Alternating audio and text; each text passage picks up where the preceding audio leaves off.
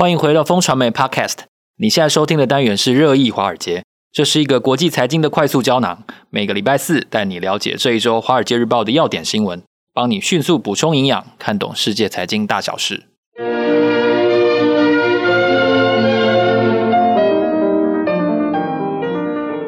各位听众朋友，大家好，今天是二零二三年二月九号，我是风传媒的财经副总编辑周岐原，坐在我身边的是好朋友之杰哥。嗨，大家好，我们是金牛帮帮忙导读电子报的共同作者，今天在这里为大家导读几则《华尔街日报》的重点要闻。首先包含了呢，一个气球瞬间打断了中美铺排好几年的和解之路。哦，现在最热门的话题就是气球了，中美之间的这个关系为什么会被这个气球给碰到一个更加危险的敏感的境界呢？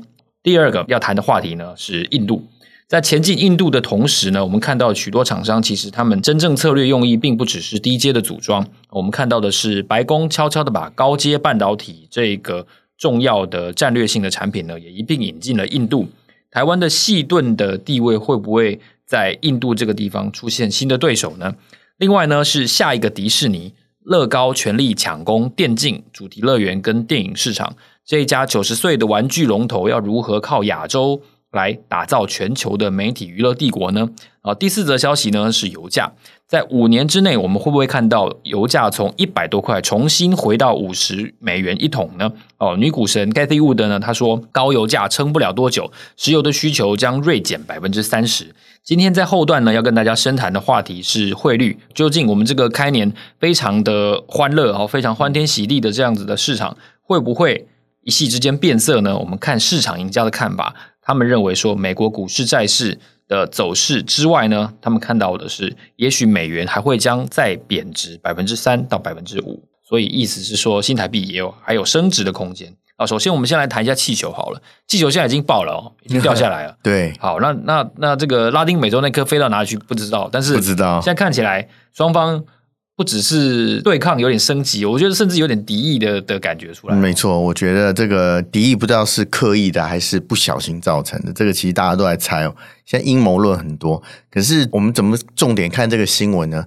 其实大家知道二月五号如果没有这件事情的话，布林肯已经已经在北京了嘛？哈，那这个事情呢，其实他们。老实讲，中美冲突了很久，大家其实希望有一些橄榄枝，有一些和平的契机出来。那去年 G20 的时候，其实习近平跟拜登，其实大家都知道，他们会谈，秘密会谈了 两到三个小时嘛，其实就要铺排这个梗。那如果说布林肯这一次真的顺利到北京呢，那是成为这个二零一八年十月以来第一个到中国参访的这个。呃，美国国务卿，那这个当然是意义重大。那因为气球事件呢，所以让这个破坏五年的局哈，就是破掉了。我觉得这个，我觉得大家怎么看这个气球事件？我觉得有几点，然后简单可以跟大家分享一下。第一个，这气球就不是普通的气球，然后这个好像很大颗呢。对，很大颗，它是。有这个三到五个巴士这么大，老实讲，它是蛮高的哈，蛮大的一颗哈。你看我们在地面上都可以看到它有一个这个月亮的样子，我觉得这个其实是不小的。第二，它很牢，不不容易破了哈。大家都讲飞那么远，一定是对啊，要从这个中国一直飞飞飞飞了一万多公里，然后到美国，然后哇，又从这个。大西洋出海，我觉得这个是飞得非常远。那所以说，这个大家都在谈论用这个呃 F 二十二去，然后用一个这么贵的这个导弹去把它射破，是不是太贵了哈？那这个专家的说法是他，因为他用机枪弹去，机枪扫两下就好了。对，可是他就说他会穿过去不会破，所以这个其实蛮老的。老实讲，这两个就坐实了，它可能会是这个间谍气球的这个原因嘛哈。第三个就是更更重要，就是它其实飞经的地点有特别的安排哦。大家在这个讯息上都知道说，诶，它从中国一一路飞到美国，然后从大西洋出海，那中间经过了几个其实是这个鸟不生蛋，可是非常敏感的地区，譬如说蒙大拿哦，蒙大拿那个核弹发射井，它特别经过那个地方。老实讲，这个就让美国。非常担心。那其实大家知道高空气球这个东西哦，其实二次大战的这个武器哦，其实它已经很久了，已经是老公公级的武器了。可是最近又被拿来用哈，特别是这个在川普执政的时候，川普诶，大家如果去看他的这个黑名单的话，你会看到他就是在川普执政的时候，他把中国航空工业集团列入黑名单里面。为什么呢？因为呢，他们的原因是他开发出三种异形的热气球进行了这个。而且进行军事认证哦，所以在这个状况之下面，川普就把这个呃中国航空工业集团放到黑名单里面去，就是因为诶他们现在把这个热气球变成了这个很重要的战略武器，这个二次大战的东西呢，再次被这个不管是这个中国或是其他国家被当成这个呃很重要这个探测敌情的武器哦，这个可能是中美对抗。我们看到科技战啊、贸易战之后，可能会看到另外一个不同的这个角色出来哈。那其实他之前已经经过了日本，然后这个也经过了其他国家。那这次引发特别的关注，老实讲，它的路径啊，跟它的这个呃材质，跟它的这个啊、呃、很重要的布置，我觉得这个是这一次高空气球变成大家关注焦点很重要的原因啊。这个气球的事件之外呢，我想美国对于半导体的规划，可能也是有他们自己的一些战略的意图。我们看到的是，白宫把高阶半导体也当做引进印度的产业，呃，怎么讲，迁移的选项之一哦。所以，这对台湾会有影响吗？哎，这个其实哈，在《华尔街日报》上面只是一个不起眼的新闻，然后我们特别把它挑出来，其实看到里面的一些猫腻哈，就是呃。这个其实是一个很简单的新闻，哎，新闻上就讲哦，美国政府低调接待一个由半导体协会 SEMI 这个组织的特别工作小组，然后这个小组正在积极与印度电子跟半导体协会合作，然后制定一份这个评估计划。诶，这个就是说，诶，我们想到印度不是都是低阶组装嘛？这个富士康啊到那边去做组装，然后在那个班戈尔多尔那那边，其实诶，它现在逐渐要变成。中取代中国的代工基地嘛，我们听到的消息都是这样子。可是这个这个新闻给我们新的讯息，就是哎，半导体也会过去哦，哦，这个而且呢，这个是在白宫的主导之下，哎，好像要把美国的半导体技术透过各种方法引进印度去，哎，这个就不是小事情了哈。而且这次会议呢，参加人不只是这个啊、半导体协会，而且他把这个啊、美国最重要的这个。两个这个商务部长哦，跟这个贸易谈判代表，哎，都都放进去在这个小组里面。我觉得这个呢，就让我们看到这个新闻不寻常的地方。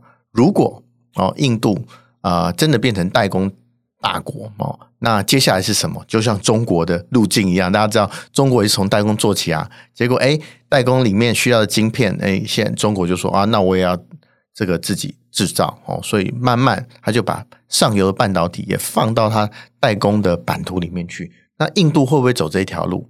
那万一我们这个，当然现在台湾的半导体技术还是非常的前进的哈。万一印度在十年之后啊，这个代工也起来，半导体也慢慢引进了，会不会让台湾的细盾哈？这个当然谈起来有点远啊，这个细盾的功效，对啊，或是印度有点难以想象。对，战略地位会逐渐的视为。我觉得这个虽然是天边的事情呢，不过大家放在心上，慢慢观察，也是一个非常重要，看我们台湾战略地位会不会动摇的这个重点之一。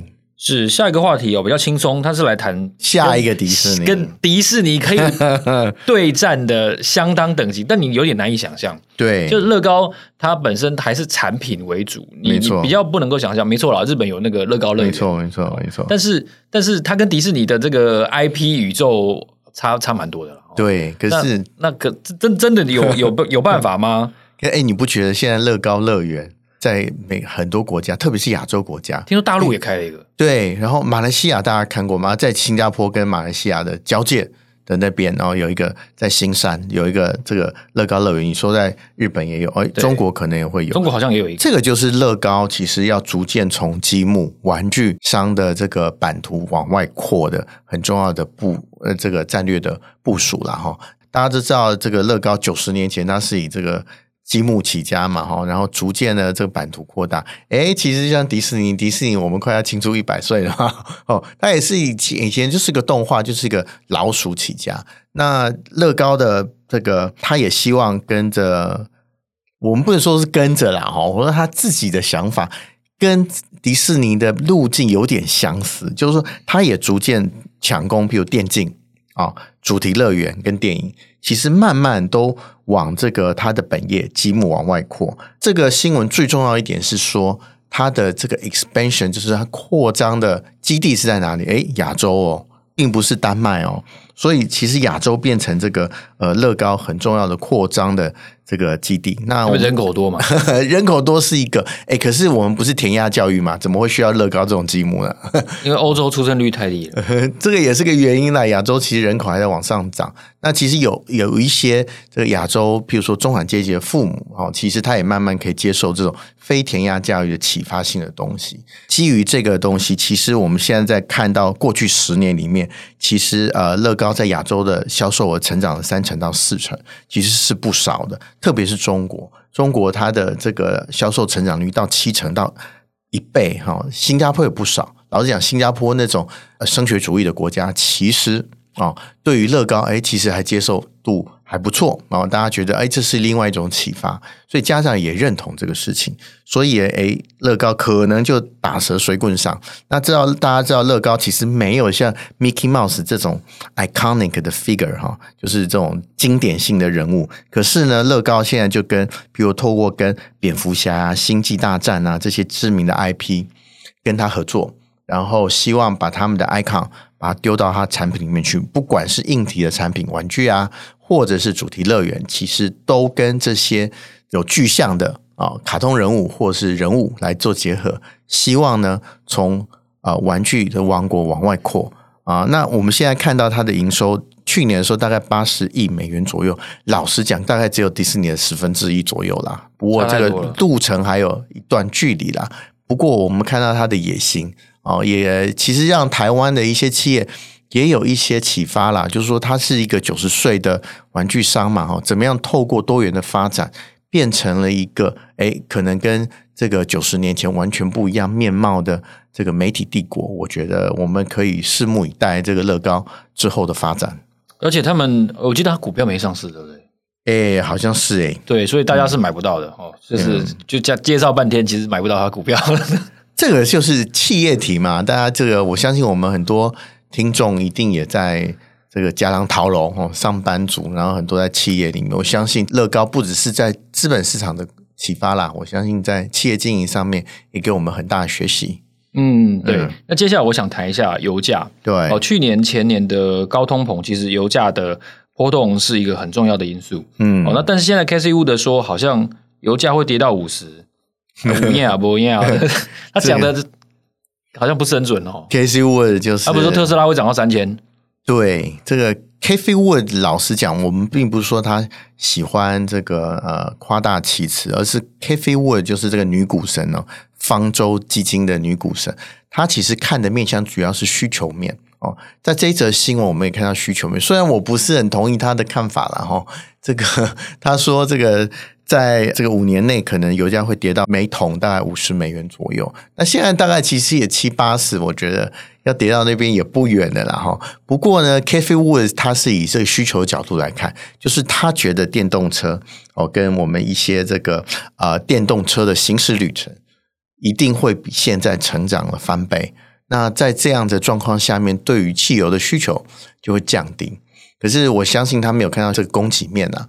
我们上个礼拜才提到这个高盛讲的超级循环嘛，哈，原物料啊，这个汽油也是一个。那大家看到，哎，油价其实其实，在半年前其实涨得蛮多的哦。大家油公司应该投资很多吧，哈，赶快生产嘛，哈，增产了。哎，其实结果没有，他其实把很多钱啊拿去买他的股票，他觉得他的。股价太便宜了，所以诶，其实在供给方并没有增加哈，因为大部分我们这个以前的智慧都告诉我们说，诶，这油价上涨了，大家就会增加投资嘛，增加生产哦。可是这次不是这样的哦，大家看在 ESG 的浪潮之下，然后在这个前途未卜的状况之下，其实油公司非常保守，也就是说供给方呢，其实它增加不是这么多，不是这么多的状况之下呢，是不是油价可以如 Cathie Wood 这样子预测的呢，可以到这个五年以后呢，到五十块美元一桶的状况之下，这个其实大家，我建议大家在看这则新闻的时候，还是要配合供给面一起看啊，这样才比较准啊。但供给面就不好研究，供给面就不好研究。老实讲，啊、特别是我们台湾哈，自己没有产油哈，而我们的这个 connection 也没有。老实讲，确实要透过一些国外资讯来了解了。对啊，嗯，然后这个沙乌地的很多的新闻，其实也是这个国际财经相当重要的一个。我们接下来也会做更多的分享哦。那谈完了这个油价之后，油价其实就是嗯美元一个霸权很重要的一个基础嘛，哦，哎、所以我们来谈一下哦。听说美元还会再贬值，对，所以大家不用急着换美元，是这个意思吗？哎，我觉得这个是这个是一个很吊诡的。这个事件哦，大家觉得为什么美元会贬值？因为就业数据太好，哎，不会再升息了。哎，你觉得这个逻辑好像跟我们这个逻辑就很怪啊，不太一样。就二零二三年开年哦，有一些事情哦，就跟原本的预测，这个三个月之前预测其实还差距蛮多。特别是这个意外的好消息不少，大家好像对风险的胃口又回来。这个是我们这个要跟大家报告的第一点哦，就是说，哎，比特币哦涨了四四十个 percent，Tesla。这种哎比较投机或是这个靠资金簇拥的股票，哎也涨了四十个 percent，为什么？哦，其实就是跟这个开年之后，其实意外消息还不少哦。就是第一个就是 IMF 哎调高了全球的这个经济展望，哎这个 IMF 这么保守的单位啊，其实很少做这件事情，它意外调升的哈，这个跟大家也是大家没有预期到。第二个呢，就是欧元区。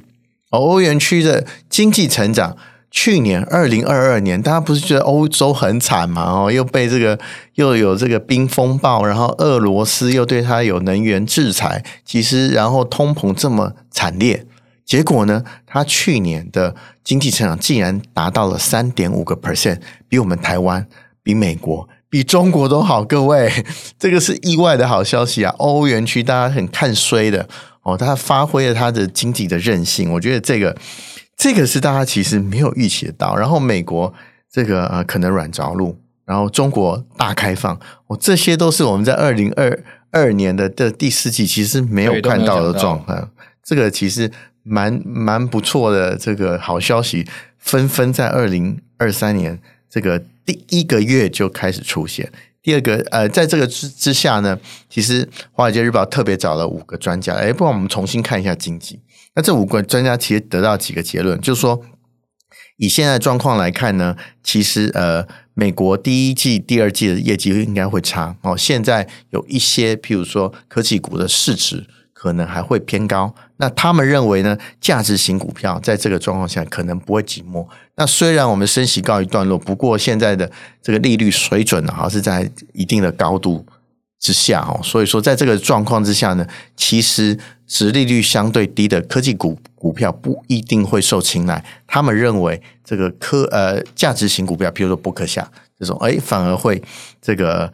受到投资人的肯定了，虽然现在股价不是很好，这样。第三个呢，要跟大家报告的结论呢，就是美元可能到顶了啊！大家看到美元这个利率升到一部分，呃，到一个程度之后，确实有这个呃不会继续上升的状况。那大家知道，这个汇率跟利率其实大部分状况下面会平行往前走哈。如果不升息的话，这个呃未来美元就会面临更多的考验了哈。那这五位专家认为呢，是大概三个到六个月的时候呢，美元大概会贬这个三趴到五趴左右。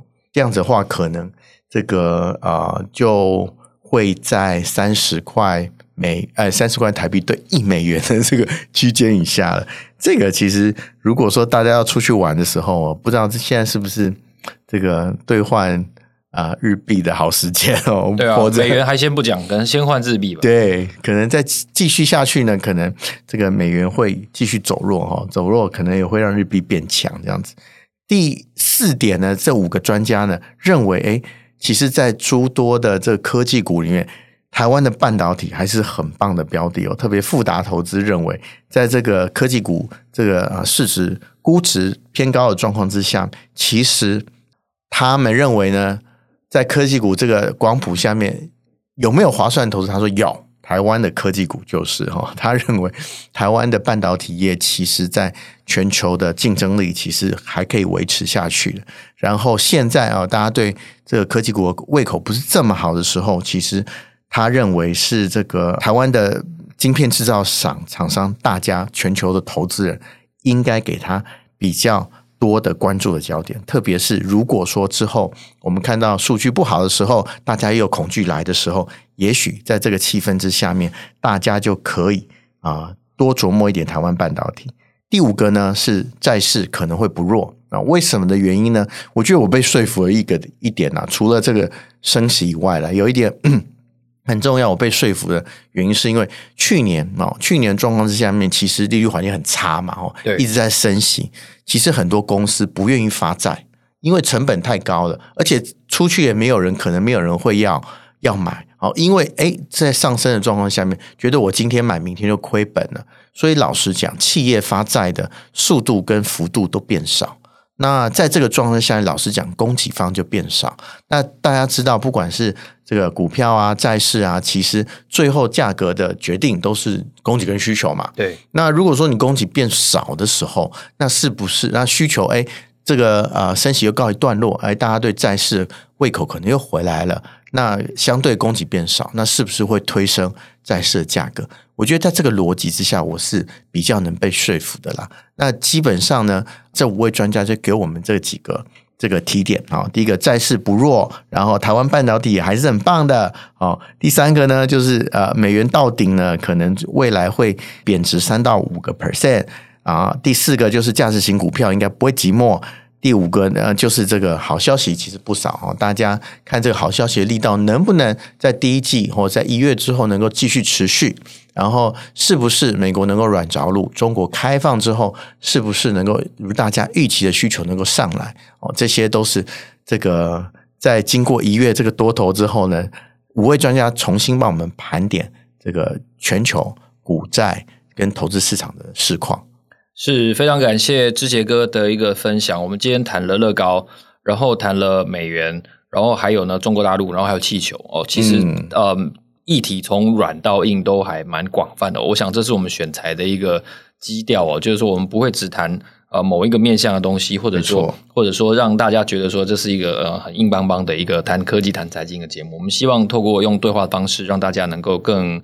轻松，然后更快速的去学习，然后吸收这些财经最新的一个趋势。你现在收听的是热议华尔街的节目，每个礼拜四的早上八点，我们在这里为大家导读《华尔街日报》的重点要闻。如果你想要知道更多最新消息的话呢，欢迎你透过节目资讯栏当中的连结，订阅我们发送的免费电子报，每周会有三封，为你快速掌握国际财经大事。让我们下周见，谢谢，拜拜，拜拜。